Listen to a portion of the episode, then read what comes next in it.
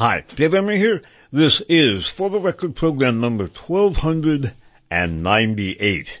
The End and the Beginning Part 5. This is being recorded on May 8th of the year 2023. Before getting into the main body of the program, several points of information. Please do get in the habit of checking the Spitfire list com website on a regular basis. Uh, there are a number of things I would call your attention to. Uh, in particular, the brilliant contributions of our contributing editor, Tara Pterrafractal. That is obviously a uh, a nom de plume, so to speak. Uh, he is doing a great deal to uh, I guess you could say, uh, stem the tide of uh, horrible news. Uh, he's, it's not that he's stemming the tide, but he is keeping us on top of it. Sort of like, uh, surfing his way along the river to hell. I mean, it, it, that's maybe not the best metaphor, although given what I'm going to be talking about in this program, perhaps an appropriate one. He is doing great work and I would emphatically encourage you to please visit spitfirelist.com to stay up with those uh, comments. For those of you for whom podcasting is the best way to consume, for the record, sister station WFMU, that's William Fred Mary Union FM, is podcasting for the record. At the top of each written uh, for the record description and at the top of each food for thought post, there is a link which will enable you to subscribe to the podcast. Also, uh, I am almost ready to update the 32 gigabyte flash drive with all of my roughly 44 years of broadcasting on it and all of my written work. Uh, that will be updated through, for the record, 1300, which will be coming up. And, uh, again, I am incredibly pessimistic about the future. I'm going to present as best I can some of my own views about uh, spirituality, uh, life, the cosmos, and so forth. I think there is reason to be sort of metaphysically optimistic, to coin a term, but boy am I pessimistic about uh, what is taking place. I mean, ye gods, this is uh, terrible, just terrible. But I think it is the responsibility, frankly, the karmic responsibility of uh, each and every listener as a sentient being to preserve the record of what has happened as best you can. And I can think of no better way of doing that than getting that 32 gigabyte flash drive with all of my life's work, both recorded and printed, all of Pterrafractal's comments, all of the brilliant commentary that has been proffered by other commenters over the years and uh, preserve that for your descendants and they will uh, be able to better comprehend what has taken place. There is also a mini library of old anti-fascist books available on that uh, flash drive, and they are on easy to download PDF files. And again, I think a really essential element of our historical truth is, uh, and our, our history, why we have gotten ourselves into the horrible situation we are in. Uh, those anti-fascist books will give you a good perspective on that. Now, uh, as to the subject at hand, uh, I am again incredibly pessimistic about where things are going. I think uh, we are nearing the end of our civilization, and um, this, this program in particular just may not work because I'm going to attempt, uh, note attempt, to give, to communicate my views on the larger picture, life, uh, the universe, and so forth. And again, this may make some of you puke. It may make some of you want to uh, not listen to the program, and so I, I can comprehend that. What brought this all into being was an observation uh, correct, I think, uh, by a trusted associate who said that when I talk about people being doomed or when I talk about us being doomed, it just has the effect of depressing people and turning them off. And I, I certainly understand how that would be the case. Uh, he also, when I said, but you know, this individual has children, and when I mentioned that your children are doomed, you know, we've got to do something about this, and uh, he opined that that sounded like I was being manipulative. And again, I can understand that completely.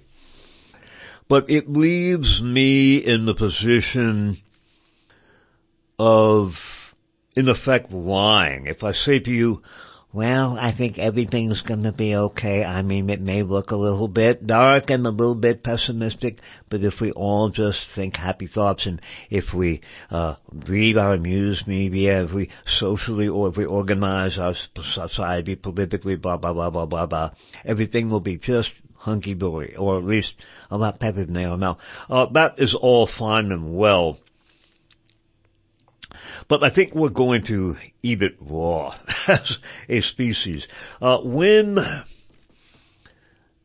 in the past philosophers have contemplated the future and uh, theologians, many of them have envisioned a time when people's capacity for evil would be met or would become commensurate with their technological capability of uh, empowering that evil or bringing it to be. I think that time has come. Uh, the ancient Hebrews called that time uh, Armageddon or the Battle of Megiddo. The Christians refer to it as the end times. The ancient Egyptians referred to it as the Age of Horus. Uh, the Hindus refer to it as the Kali Yuga. Some sects of Buddhism refer to it as the Great Shambhala War. Uh, basically, I think that the old Warman Brown is hitting the spinning, furiously spinning fan, blades of the fan, and we are all going to be doing the Spot City breakdown, I think, before long. Uh, so many things are going on, and I've attempted to speak about those in the first four parts of this series, and I concluded the last program with an article I saw in the New York Times uh, more than 20 years ago, which led me to believe that there was something, that there is uh, a higher power. And if that very thought makes you want to toss your cookies, I believe me, I can understand that. I have not found religious doctrine in general to be very satisfactory at all. I have been very strongly influenced by some of the teachings of Buddhism, and I'm going to attempt note my use of the term attempt to factor those into this discussion. I do think that there is a physical reason to believe that there is more to this life than just a bunch of dumb molecules bumping into one another. And that ultimately you just, uh, uh, rot and that's it, you know, all she wrote. I don't believe that is consistent with what we know about the physical universe. And I'm going to attempt, please note the use of the word attempt, to communicate some of that. Basically because I think that, you know, that associate who said that when I talk about us being doomed, that just depresses people. Doesn't exactly set me to doing the varsity rag, I should say. And uh, it, it, certainly is something that is going to turn people off. Life is bloody hard enough as is, you know, and if you've got kids, a family, uh, certainly listening to someone speaking in that regard, in this case me, uh, is going to be very depressing and overwhelming, and it may just be that it will lead people to turn off. But when, when one contemplates what we have gotten to, uh, I think it is difficult to escape the conclusion that we are at the precipice and that um, we need to do something. People need to do something. I would be the last person in the world to try to recommend to you a course of action. It seems pretty obvious to me that acquiring and communicating the accurate information is essential. I don't see how people can possibly act effectively if they don't have the right information. And yet at the same time that information is so terrifying, so bad that it could certainly lead people to want to just escape into uh, entertainment, uh, one form or another of substance abuse. There's a good book about the history of people uh, basically getting themselves snockered one way or another called The Pursuit of Oblivion. And I think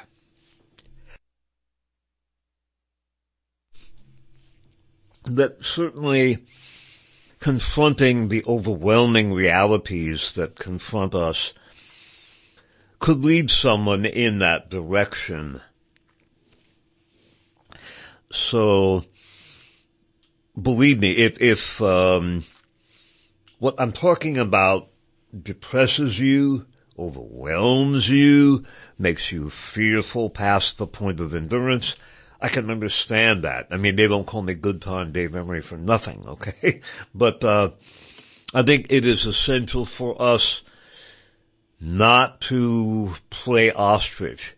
It is essential for us not to stick our heads in the sand or in any other dark and uh, superficially looking, uh, uh superficially appearing com- comfortable hole of one kind or another. And uh, just contemplate what we have been through. It is said that we are emerging from the pandemic. Anyway, the WHO says so. Sounds to me like whistling through the graveyard. And I think that the, the evidence suggests, and I will update COVID at some point in the not too distant future, that the pandemic is by no means over. Uh, there are milder variants of COVID, of the SARS-CoV-2 that are uh, coursing around the world. They produce milder initial disease, but there is a growing body of information that they do terrible things, in particular to the immune system. One thing that has been uh, established is that one of the reasons why COVID affects so many different parts of the body is that the spike protein on SARS-CoV-2, that is the protein that binds initially with ACE2, it attacks the blood vessels. In other words, it, it attacks the vascular system. The, the spike protein does. And you've got blood vessels everywhere, folks, and that appears to be one of the reasons why the disease attacks so many different things. Uh, the available evidence suggests that even mild SARS-CoV-2 infection shortens your life expectancy. And the reason why I began this series by looking at Klaus Schwab, the founder of the World Economic Forum and his Nazi pedigree, uh, is that eugenics is a major feature of that pan-Nazi ideology to coin the term. And I think SARS-CoV-2 is fulfilling the bill. It's getting rid of people with comorbidities. Uh, going into 2022, one in every 100 Americans over the age of age 65 or over had died of COVID. Well, there you go. There's a way to save money on Social Security. There's a way to save money on Medicare too. It remains to be seen what uh, aviator glasses Joe and Janet Yellen managed to do with uh, the imp- uh, approaching debt limit uh, fandango that the Republicans are doing. They do this uh, periodically, and one of these days I think they're just going to fandango a little bit too far. Uh, will they collapse the U.S. economy? Will they collapse the global economy?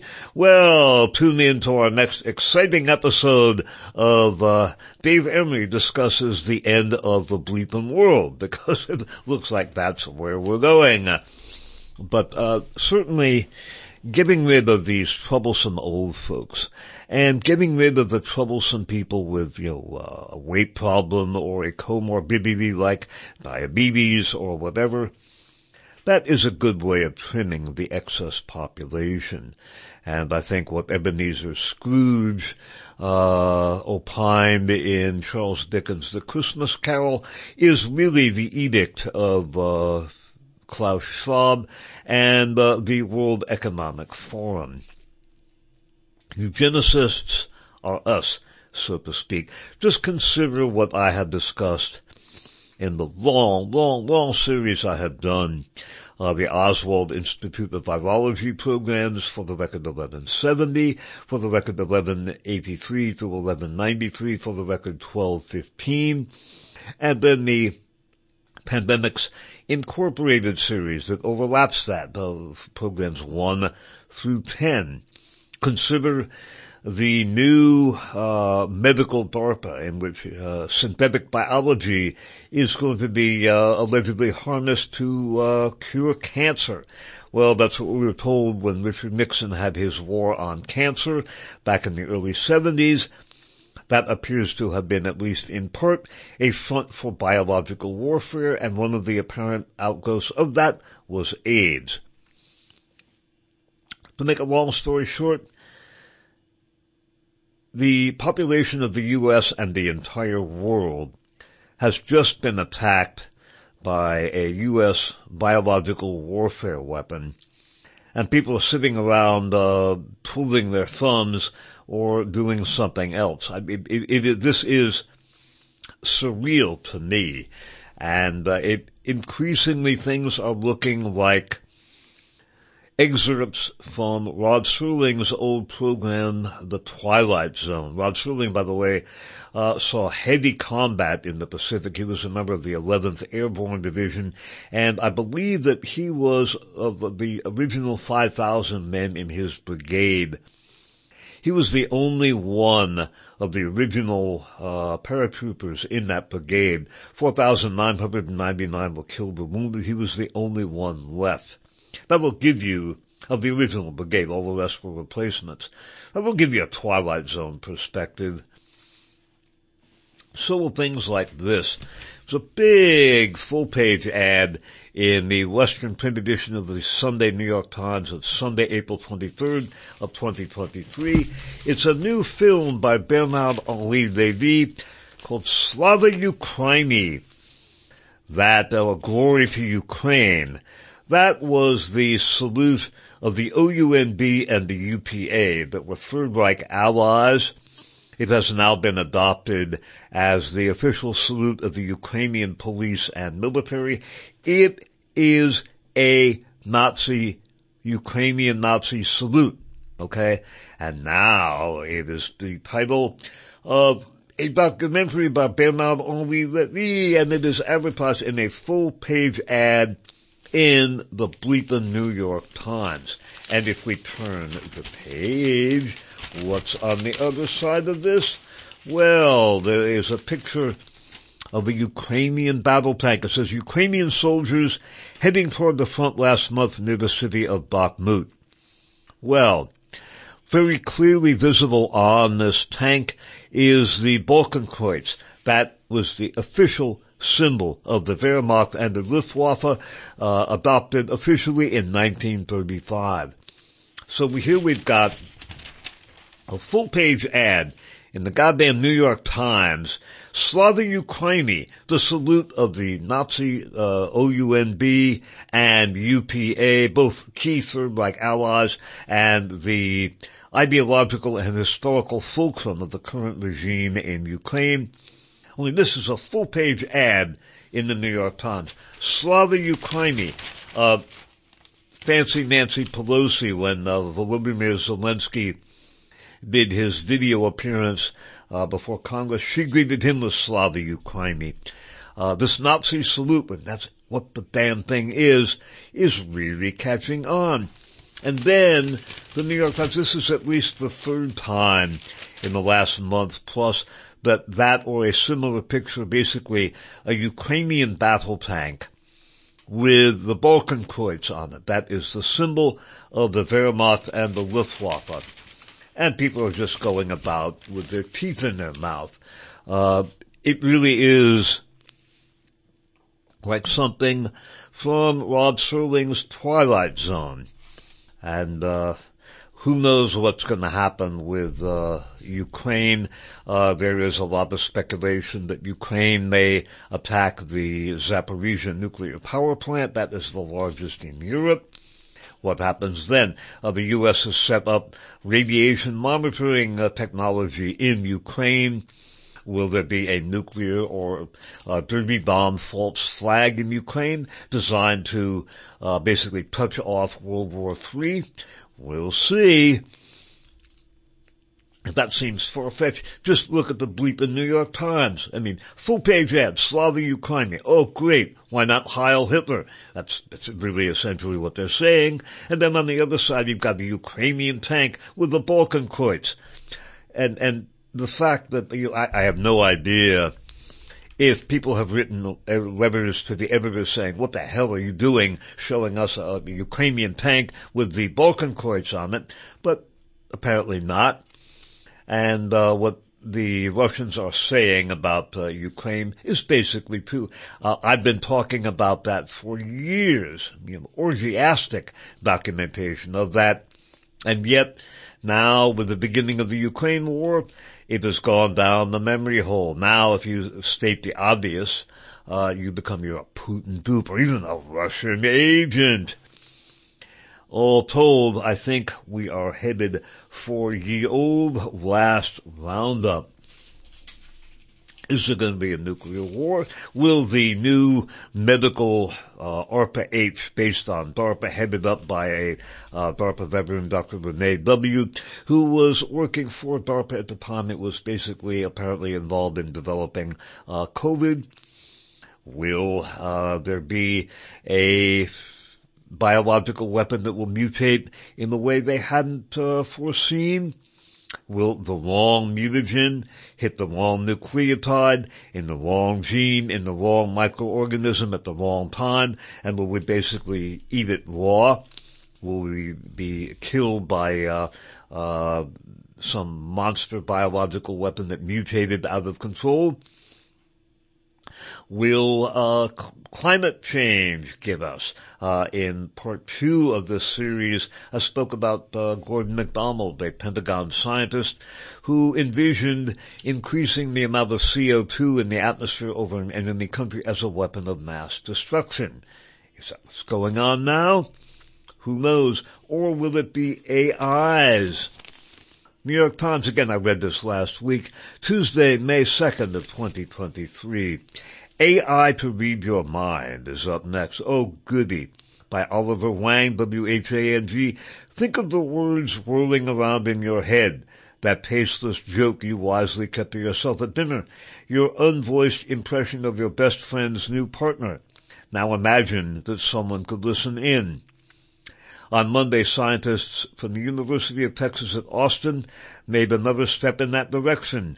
In a study published in the journal Nature Neuroscience, the researchers described an AI that could translate the private thoughts of human subjects by analyzing uh, fMRI scans, which measure the flow of blood to different regions in the brain. In other words, the AIs, the way they're moving, will be able to read your mind. They've already been learned to lie. Uh, they've already been learned to develop a language that their programmers could not understand. That is very significant. And again, as uh, sage an individual as the late uh, genius physicist Stephen Hawking uh, predicted that AIs, if they were left to develop unchecked, would exterminate us. And uh, who knows, we may just find out, huh? Uh, if in fact that happens, uh, one of the brutal, searing ironies, uh, among the first to go are going to be the people at the NSA and the other uh, Five Eyes, GCHQ, what have you. Because those will be the only people who might be able to threaten the realm of the AIs.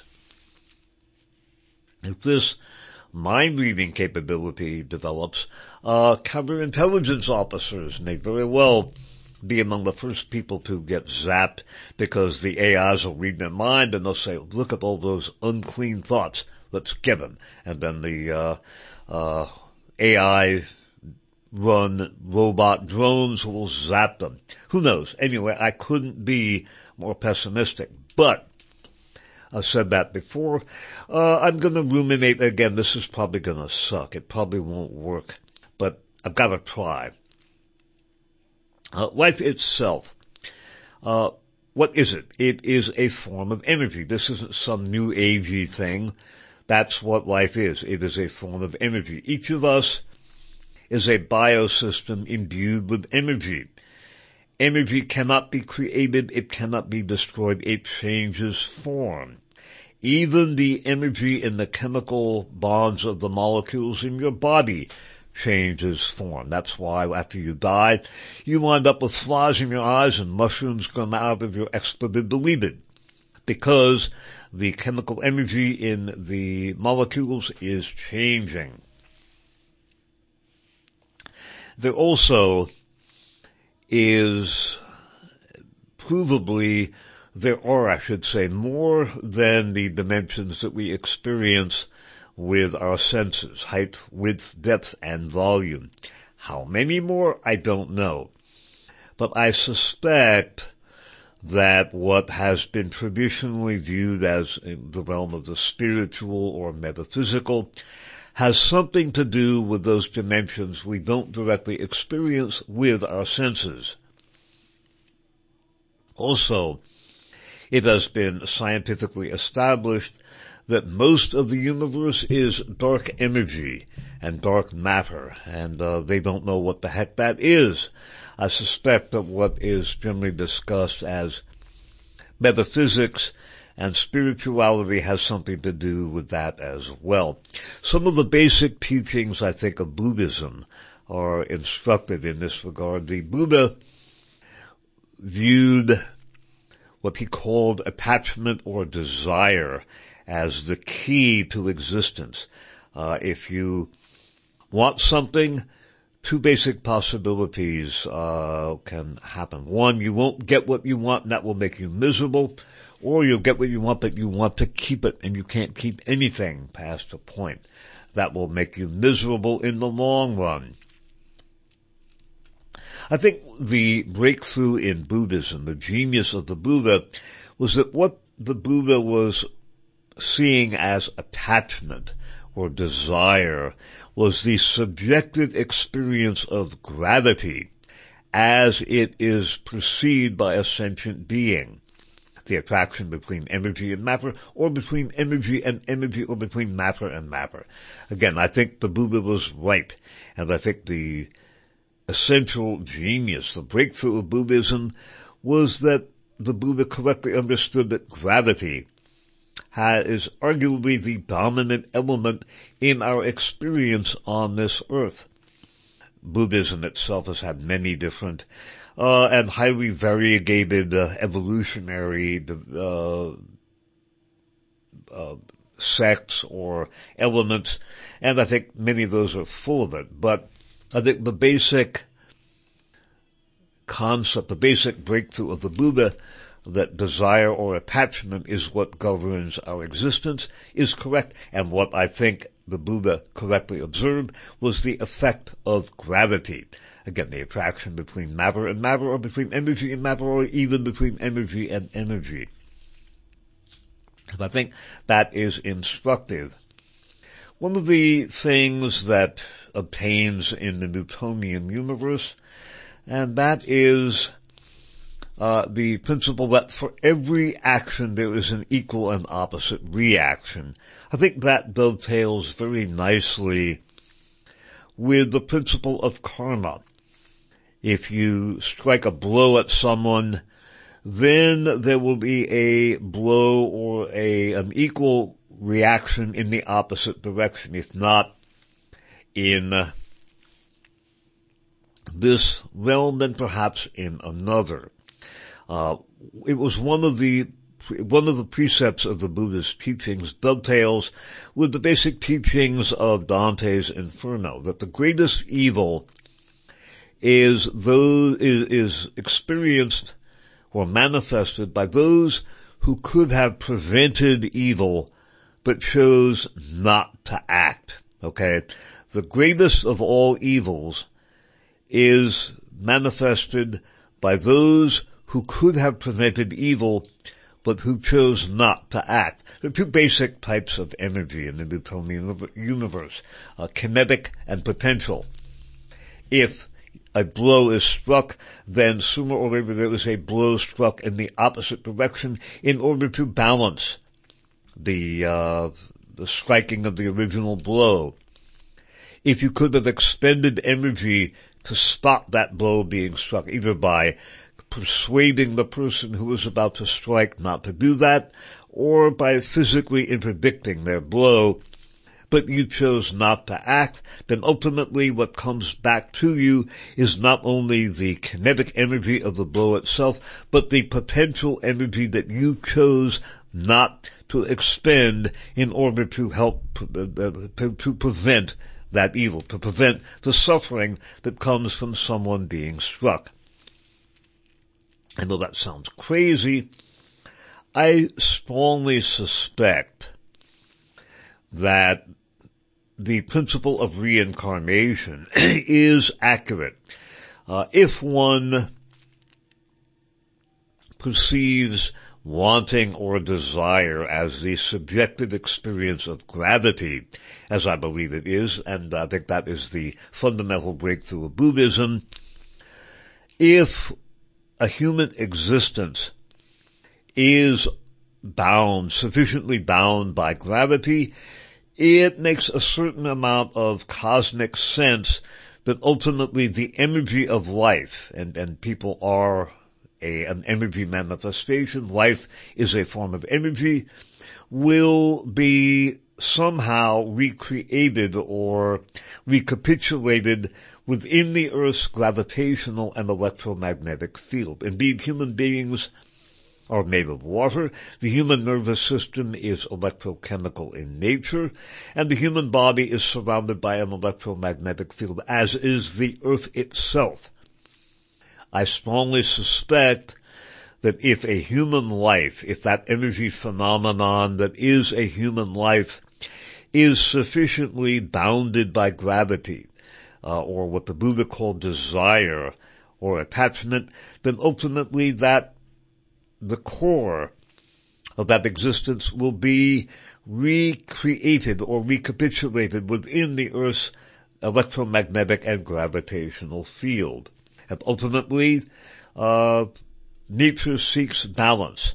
And I think that that is the essence of the law of karma, and I strongly suspect that reincarnation is a fact, again, for some of the reasons I have enumerated, with some of the variables I have enumerated. And if this doesn't work for you, again, I suspect that this show might not, and that it might suck, but this is what I believe, and I think that there ultimately is reason to believe that acting morally, acting intelligently is the way to go. Uh, there was an article that appeared in the Western print edition of the New York Times more than 20 years ago. I read that into the record in part at the conclusion of the show yesterday. I've, I've used it before on this program it is from the New York Times of April 30th of 2001. Uh, it's by James Glanz. Listen closely. From Tiny Hum came Big Bang. Detectives in Antarctica had discovered minute patterns in a glow from primordial gases, possible traces of the cosmic match that ignited the Big Bang and led to the creation of the universe 14 billion years ago, astronomers announced here today. The patterns, astronomers said, were probably created by microscopic processes, energy fluctuations at the quantum scale that were at work when the universe was a tiny fraction of a second old and smaller than a human fist.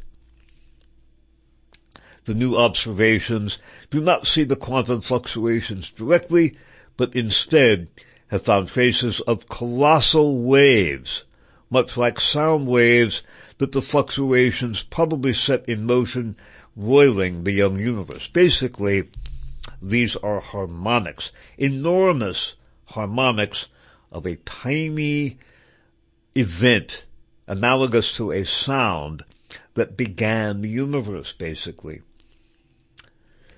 Continuing, the leading theory of how the universe could have exploded out of the primordial nothingness, known as the theory of inflation, predicts that the quantum fluctuations should have rattled the universe in such a way that it resonated like a vast organ pipe with one main tone or wavelength and a series of overtones or harmonics. Last year, the Boomerang team detected the main tone, but found no clear evidence for the overtones, raising the possibility that the inflation theory could be wrong, since much of the information about the fluctuations, like their relative intensity and spectrum, would reside in the characteristics of the overtones, those results raise the prospect that few remnants of the initial spark might be found. The results also provide major support for ideas closely associated with Dr. David Schramm, S-C-H-R-A-M-M, a Chicago cosmologist who died in a plane crash late in 1997. Dr. Schramm and his colleagues worked out a theory unrelated to inflation using trace elements created in the Big Bang explosion to gauge the amount of ordinary matter in the universe.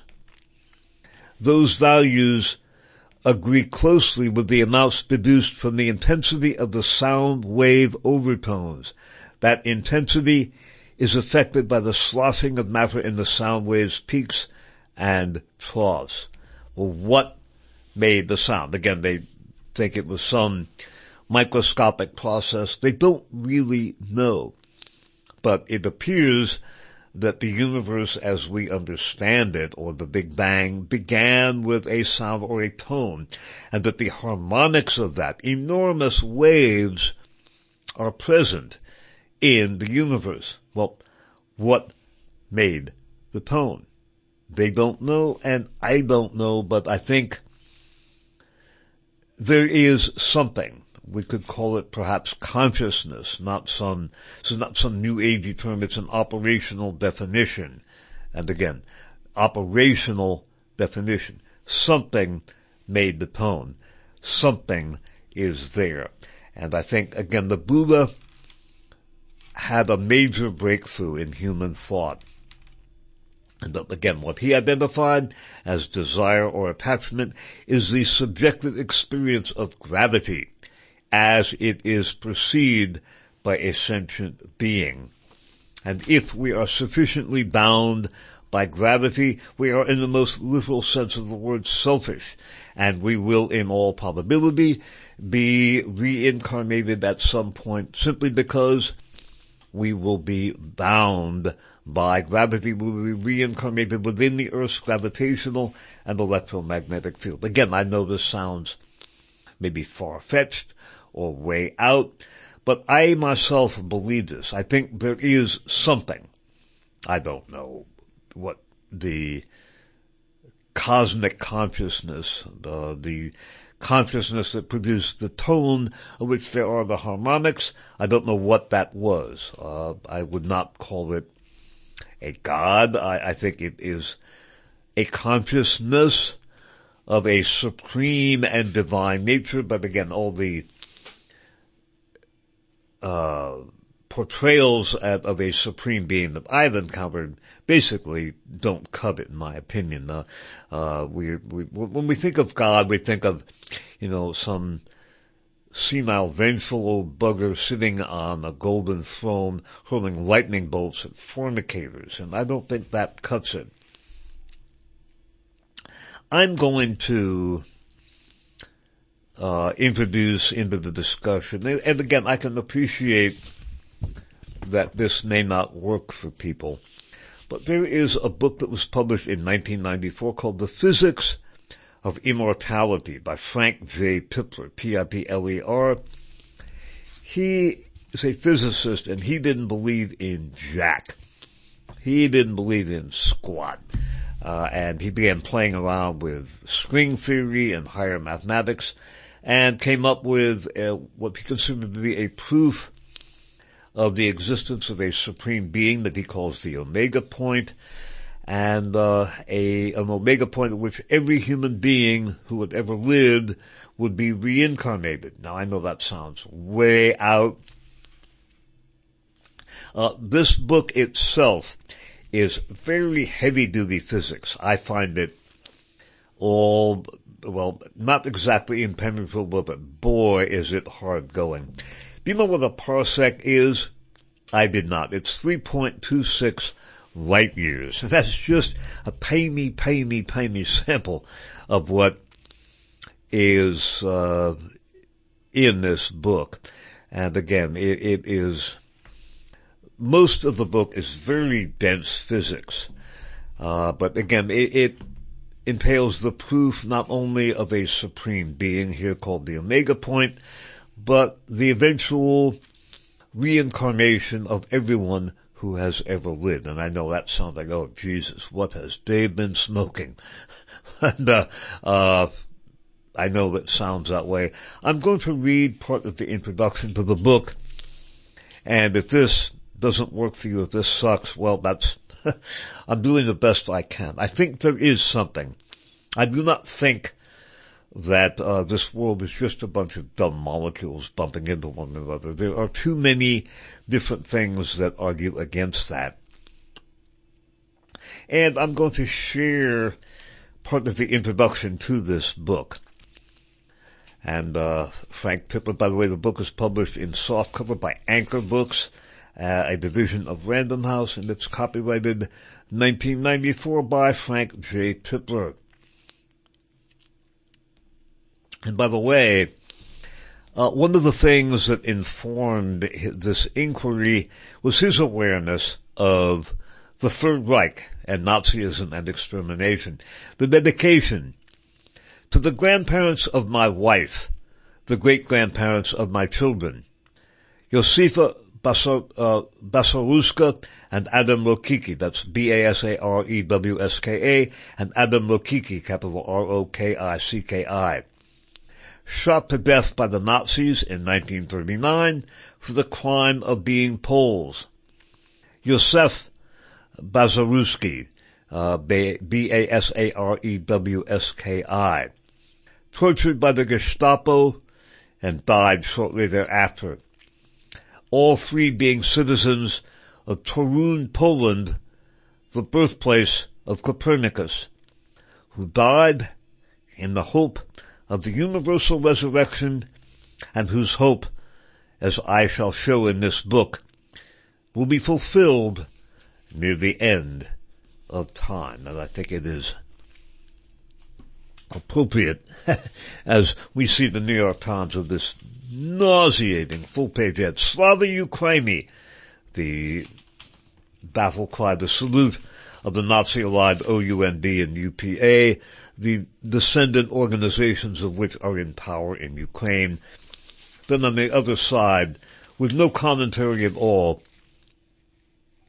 a Ukrainian battle tank with the Balkenkreuz, the symbol of the Wehrmacht and the Luftwaffe, and I can just hear the theme song from Rod Serling's old Twilight Zone program. Bing, bing, bing, bing, bing, bing, bing, bing, bing, bing, bing, bing. Forgive the bad singing, but, uh, it is, uh, I, I think the, the dedication here is appropriate. The introduction to Frank Tipler's The Physics of Immortality. This book is a description of the omega point theory, which is a testable physical theory for an omnipresent, omniscient, omnipotent God who will one day in the far future resurrect every single one of us to live forever in an abode which is in all essentials the Judeo-Christian heaven. Every single term in the theory, for example, omnipresent, omniscient, omnipotent, resurrection, spiritual body, heaven will be introduced as pure physics concepts in this pure, pure physics. One more time.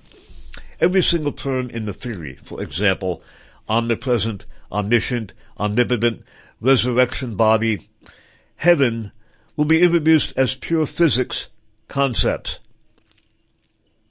In this book, I shall make no appeal anywhere to revelation.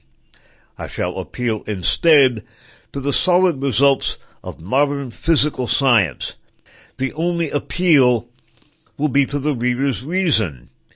I shall describe the physical mechanism of the universal resurrection. I shall show exactly how physics will permit the resurrection to eternal life of everyone who has lived, is living, and will live. I shall show exactly why this power to resurrect, which modern physics allows, will actually exist in the far future, and why it will in fact be used. If any reader has lost a loved one or is afraid of death, modern physics says, be comforted. You and they shall live again. I note to whom this was uh, dedicated. The resurrection theory requires us to accept that a human being is a purely physical object, an energy system, if you will, as I said, a biochemical machine completely and exhaustively described by the known laws of physics. There are no mysterious vital forces. More generally, it requires us to regard a quote person unquote as a particular very complicated type of computer program. The human soul unquote is nothing but a specific program being run on a computer machine called the brain. I shall show that accepting this allows us to show not only that we shall be resurrected to eternal life, but also that we have free will. We are indeed machines, but we, in contrast to the machines we ourselves have built, possess true free will. That we have free will, that God exists, and that He will one day resurrect each and every one of us to eternal life is not what one expects to be the me- message of physics, to say the least. Or she, or I, I think, as I believe, not a he or a she, but an it, an energy phenomenon that is so far beyond us that really we can only conceive of it. And again, I think that energy phenomenon might be called consciousness what made that tiny tone? And the, we now see the uh, harmonics in enormous waves in the universe. So again, I don't like the he here. Let's call it he, she, or it.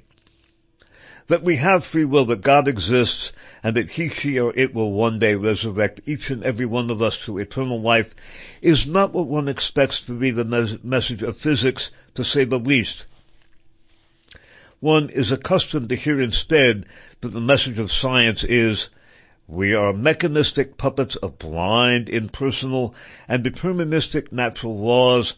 Nothing remotely like a personal God exists, and when we're dead, we're dead, and that's the end of it. The latter has indeed been the message of science for a very long time now. This has now changed.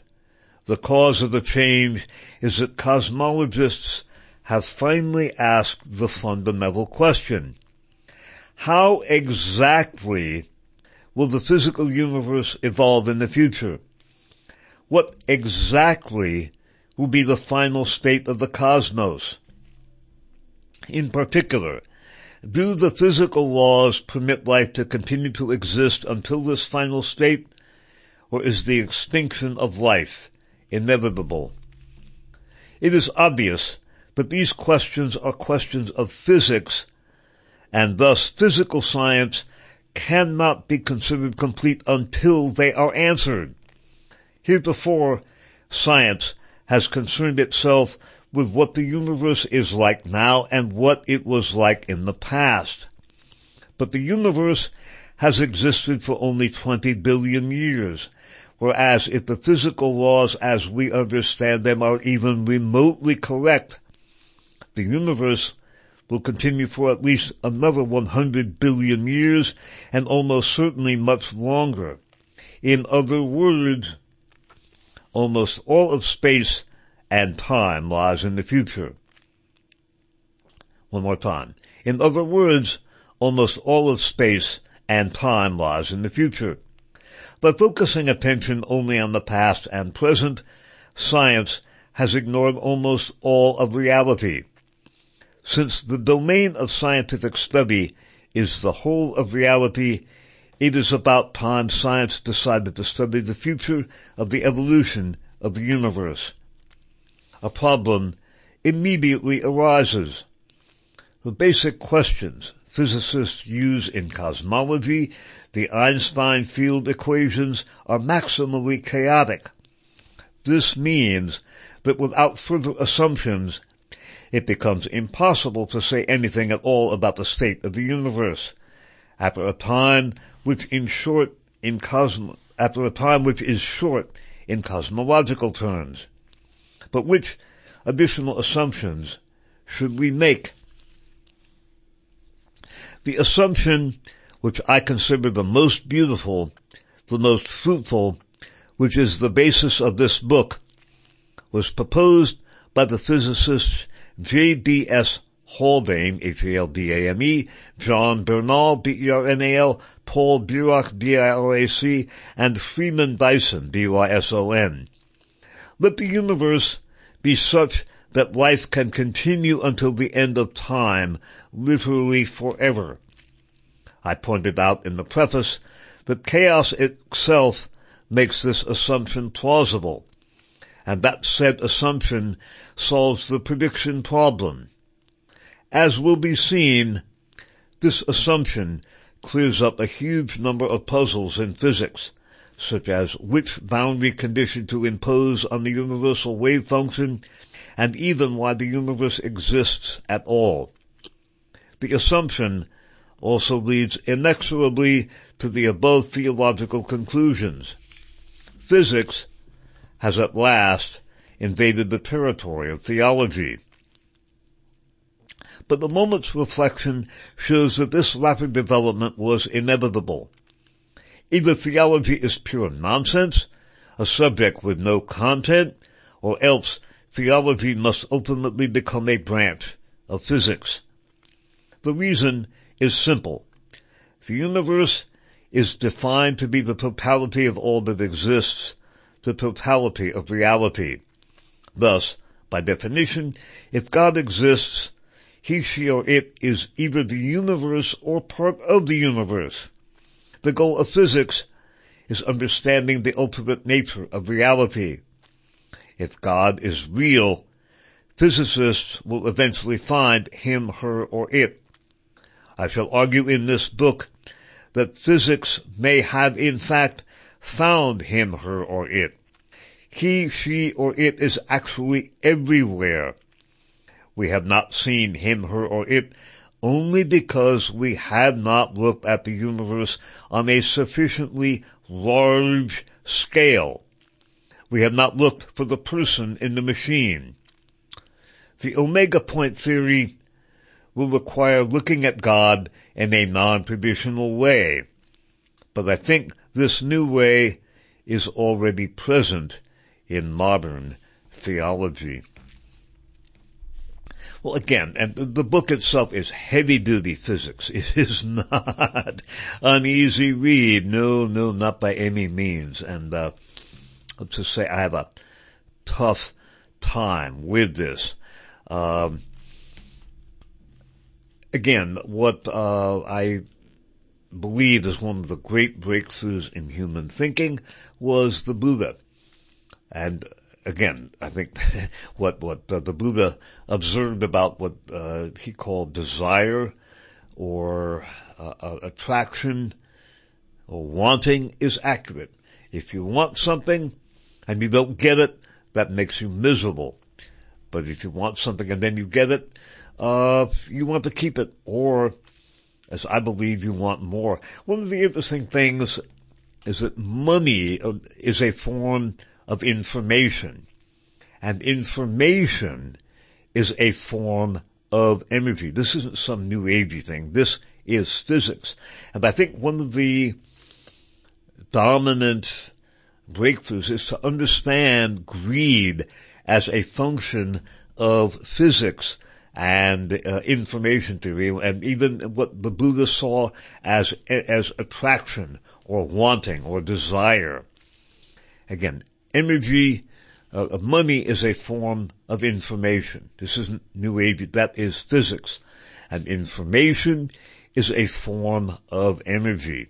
I think that explains an awful lot particularly in the world we have where so many people have become completely overwhelmed by wanting, by desire. They want money. They want more money. They want more money still. And that leaves an awful lot of people without enough money because some few people have an awful lot.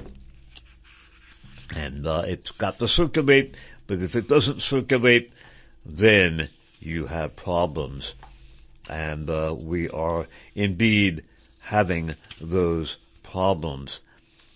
And uh, again, this book is heavy duty physics. Uh, it is not an easy read, and I would be the first to confess that uh, I have a very difficult time with it. And uh, that is what the uh, the author here has basically uh, set out to do. In the preface, he observes, "It is quite rare in this day and age to come across a book proclaiming the unification of science and religion. It is unique to find the book asserting, as I shall in the body of this book, that theology is a branch of physics, that physicists can infer by calculation the existence of God and the likelihood of the resurrection of the dead to eternal life in exactly the same way as physicists calculate the properties of the electron. One naturally wonders if I am serious. I am quite serious, but I am as surprised as the reader. And please note the dedication in this book. To the grandparents of my wife, the great grandparents of my children, Josefa, capital J-O-S, J-O-Z-E-F-A, Basarewska, B-A-S-A-R-E-W-S-K-A, and Adam Rokicki, R-O-K-I-C-K-I, shot to death by the Nazis in 1939 for the crime of being Poles. And Jozef Basarewski, capital J-O-Z-E-F, B-A-S-A-R-E-W-S-K-I, tortured by the Gestapo and died shortly thereafter. All three being citizens of Torun, Poland, the birthplace of Copernicus. And now, here we have Slava Ukraini, full page ad in the New York Times, a salute of the OUNB and the UPA who slaughtered the Poles in the Polish-Ukrainian War, sort of a war within a war of 1944. Again, this may not work, probably won't, but uh, it's what I believe, and uh, we are headed into the old final roundup. This concludes, for the record program number 1298, the end and the beginning, part five. This is being recorded on May 8th of the year 2023. I'm Dave Emory. Have fun.